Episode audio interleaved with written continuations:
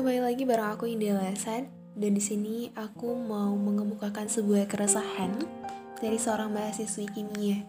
Ini bukan keresahan sih ya, tapi sesuatu yang mungkin jadi pikiran, jadi pemikiran, jadi pikiran aku gitu ya. Ini terkait ilmuwan ilmuwan yang kita ketahui, ilmuwan kimia yang kita ketahui. Mungkin teman-teman yang pernah menginjak bangku SMA itu pasti tahu gitu ya atau ini khususnya untuk anak-anak IPA pasti tahu dengan uh, ilmuwan yang bernama Lavoisier. Lavoisier ini sering banget muncul di soal-soal UN gitu ya.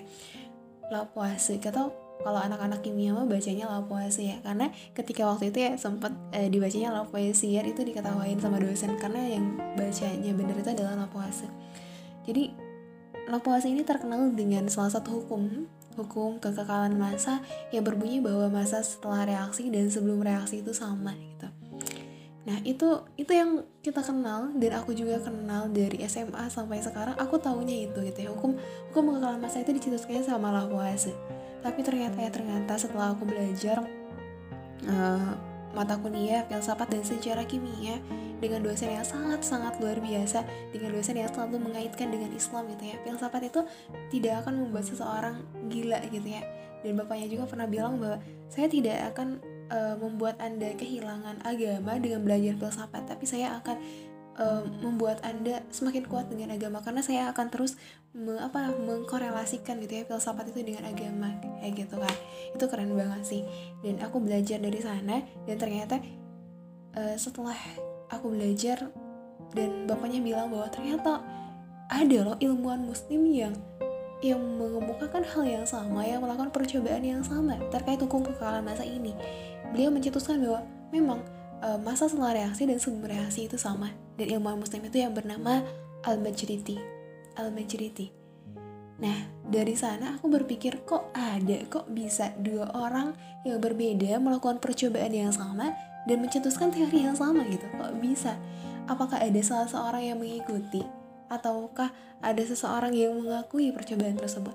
Nah ketika menelisik lebih jauh ternyata kalau kita ingin menelisik siapa yang lebih dulu melakukan percobaan kan pasti kita lihat dulu dari waktu hidup dia waktu hidup beliau kok dia ya waktu hidup beliau itu di tahun berapa dan kalau kita menelisik ternyata Al-Majriti ini seorang ilmuwan muslim yang mencetuskan hukum kekekalan, kekekalan masa atau konservasi masa itu hidup pada abad ke-8. Sedangkan Lavoisier itu hidup pada abad ke-18. Jauh banget ya. Dan ini udah jelas dong siapa yang melakukan percobaan yang pertama itu. Percobaan siapa yang pertama kali melakukan percobaan tersebut dan mencetuskan teori tersebut. Yang pastinya Al-Majriti. Tapi yang menjadi kebingungan aku kenapa sih banyak banget ilmuwan muslim yang berkontribusi untuk ilmu pengetahuan gitu ya tapi banyak dicap percobaan-percobaan tersebut banyak dicapnya sama ilmuwan yang bukan bukan Islam gitu. Kayak kita tahu bahwa yang mencetuskan hukum kekal masa itu adalah Lavoisier tapi ternyata di Islam juga ada yang mencetuskan bahkan itu lebih lebih awal gitu. Bisa jadi uh, ini bisa jadi apa namanya uh, mencap bahwa ini adalah percobaan dia ini adalah teori dia gitu ya. Tuh kita kita kita tahunya cuma orang-orang yang non Islam gitu non Islam ilmuwan ilmu non Islam gitu ya yang mencetuskan hal tersebut. Padahal banyak ilmuwan muslim yang berkontribusi untuk pengetahuan seperti Al Majriti ini. Dalam hukum kekalahan masa kita tahu bahwa pencetusnya adalah Lavoisier padahal sebenarnya adalah Al Majriti dan ini bukan hanya satu kali dua kali gitu bukan hanya Al Majriti aja tapi banyak kita sebagai orang Islam tidak mengenal ilmuwan-ilmuwan muslim gitu kayak Al-Kharijmi, kemudian Abbas bin Firnas, kemudian Ibnu Sina dan lain sebagainya gitu. Itu tuh ada sesuatu, mungkin ada sesuatu hal yang terjadi di abad ke-8 sampai ke-18 gitu. Apakah kontribusi-kontribusi ilmuwan muslim itu dicap sama orang-orang yang non-Islam sebagai penemuan dia, sebagai teori dia, ataukah ada sesuatu hal yang terjadi di abad tersebut itu sih yang kayak menjadi ya kenapa ya? Kenapa ya? Itu sesuatu yang menjadi pemikiran kayak pikiran juga kenapa ya? Kok ilmuwan muslim banyak yang berkontribusi tapi tidak dikenal oleh oleh orang-orang Islam sendiri? Dan ini menjadi tugas kita bersama sih. Teman-teman semua jangan sampai kita uh, mengagumi orang-orang yang non Islam gitu. Kita mengagumi kecerdasannya boleh sih tapi kita harus tahu juga ilmu-ilmu muslim. Kita mengagumi misalkan Albert Einstein, uh, Thomas Alva Edison boleh, tapi banyak loh orang ilmuwan muslim yang lebih hebat kayak Al Khwarizmi, kemudian Abbas bin Firnas yang uh, apa namanya sang penerbang pertama gitu ya, dan Ibnu Sina, masya Allah banyak banget uh, yang apa namanya uh, Jabir Ibnu Hayyan, apalagi untuk orang-orang kimia itu harus tahu Jabir Ibnu Hayyan bapak kimia modern gitu ya bapak kimia kita gitu ya. Jadi mungkin dari sekarang teman-teman harus benar-benar banyak baca sejarah lagi apalagi orang-orang eksakta gitu ya. Orang-orang eksakta yang bergelut di bidang kimia fisika biologi matematika gitu ya.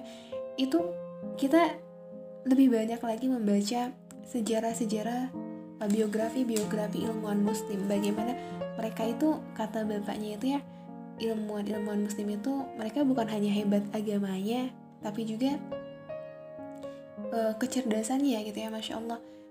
Antara akhirat dan dunia itu seimbang gitu ya. Mereka mendahulukan akhirat tapi juga mereka berpikir berpikir uh, apa namanya berpikir berpikir terkait ilmu pengetahuan dan banyak kontribusi-kontribusinya untuk ilmu pengetahuan. Bahkan uh, Jabir Ibn Hayyan aku sempat baca bahwa Jabir Ibn Hayyan itu menemukan uh, apa ya berpikiran terkait uh, partikel-partikel besi itu ketika Jabir bin Hayyan ini membaca surat Al-Hadid. Kita tahu kan dalam Al-Qur'an ada surah yang bernama Al-Hadid. Al-Hadid itu besi, hadid itu besi kan ya. Dan setiap firman Allah itu adalah petunjuk bagi orang-orang yang berpikir. Dan banyak banget ilmuwan muslim yang mendapatkan petunjuk itu ketika mereka membaca Alkitab eh, ketika mereka membaca Al-Qur'an. Astagfirullah Alkitab. Mohon maaf teman-teman jadi ini sebagai pecutan bagi kita semua sih untuk terus belajar ilmunya gitu ya. Jangan sampai kita kuliah hanya ya sekedar kuliah aja. Kadang e, menjadi sesuatu hal yang reminder banget bagi aku itu ketika sekarang udah semester masuk semester 5 kadang kalau berpikir lagi apa sih yang aku dapetin gitu ya? Kayak konteks kimianya tuh apa sih yang udah aku dapetin? Udah udah berapa ilmu yang udah aku amalin gitu ya selama aku dapat ilmu dari semester 1 sampai semester 4 ini. Dan itu sih yang menjadi reminder bagi aku dan tamparan juga bagi aku bahwa kayak merasa ya udah uh, apa sih kayak mikir lagi apa sih yang aku dapetin selama 4 semester ini gitu. Dan mungkin apalagi sekarang yang mau masuk semester 5 jadi teman-teman harus lebih semangat lagi. Teman-teman belajar di kuliah ataupun di pun itu harus diniatkan bahwa ilmu yang kita dapatkan bukan hanya sekadar untuk kita, tapi juga untuk dimanfaatkan kepada orang lain, untuk dibagikan kepada orang lain. Apalagi ketika kita masuk pendidikan, kan berarti itu ada tanggung jawab kita harus menjadi guru ya. Dan ilmu-ilmu yang kita dapatkan pun nantinya harus kita amalkan kepada peserta didik kita gitu ya. Kalau misalkan kita malas-malasan sekarang, kalau misalkan uh, kita uh, kayak biasa-biasa aja kuliah ya sekedar nyalain laptop terus pikirannya ke mana-mana. Nanti bagaimana nasib peserta didik kita nanti gitu ya. Kayak gitu sih itu bukan hanya reminder bukan bukan untuk eh bukan untuk kalian saja adalah pembaliut ya bukan untuk kalian saja tapi juga untuk aku sendiri gitu ya. Kadang kadang suka masih males-malesan masih uh, kuliah kita kuliah tapi malah masih asik di organisasi gitu ya. Jadi kuliahnya agak tersingkirkan bukan tersingkirkan ya tapi uh, tidak maksimal gitu ya. Jangan sampai seperti itu karena ketika kita masuk kuliah niat kita masuk kuliah kan untuk mencari ilmu ya. Untuk mencari ilmu organisasi boleh organisasi boleh.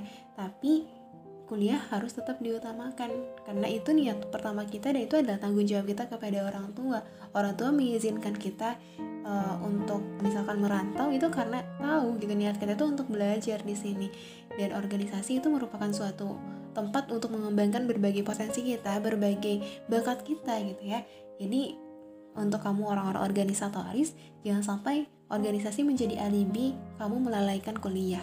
Kayak gitu. Itu sih ya jadi uh, itu sih yang ingin aku sampaikan keresahan-keresahan yang aku sampaikan kepada teman-teman semua. Dan mungkin mudah-mudahan ada ada pelajarannya ya ada hikmah yang bisa diambil juga. Karena hmm, kita sebagai orang-orang eksakta orang-orang eksakta gitu ya khususnya orang-orang eksakta kita harus punya jiwa-jiwa ilmuwan gitu ya ilmuwan jangan sampai yang berkiprah di dunia ini. Itu adalah ilmuwan-ilmuwan yang bukan Islam gitu ya tapi kita sebagai orang Islam harus meneruskan estafet uh, dan semangatnya ilmuwan-ilmuwan muslim pada zaman dahulu jangan sampai kita malah malah menurun malah tidak ada semangat gitu jadi banyak-banyak lagi membaca sejarah-sejarah ilmu para ilmuwan muslim kayak gitu Oke, terima kasih yang sudah mendengarkan. Sampai jumpa mungkin di podcast selanjutnya dengan berbagai keresahan lainnya. Dadah!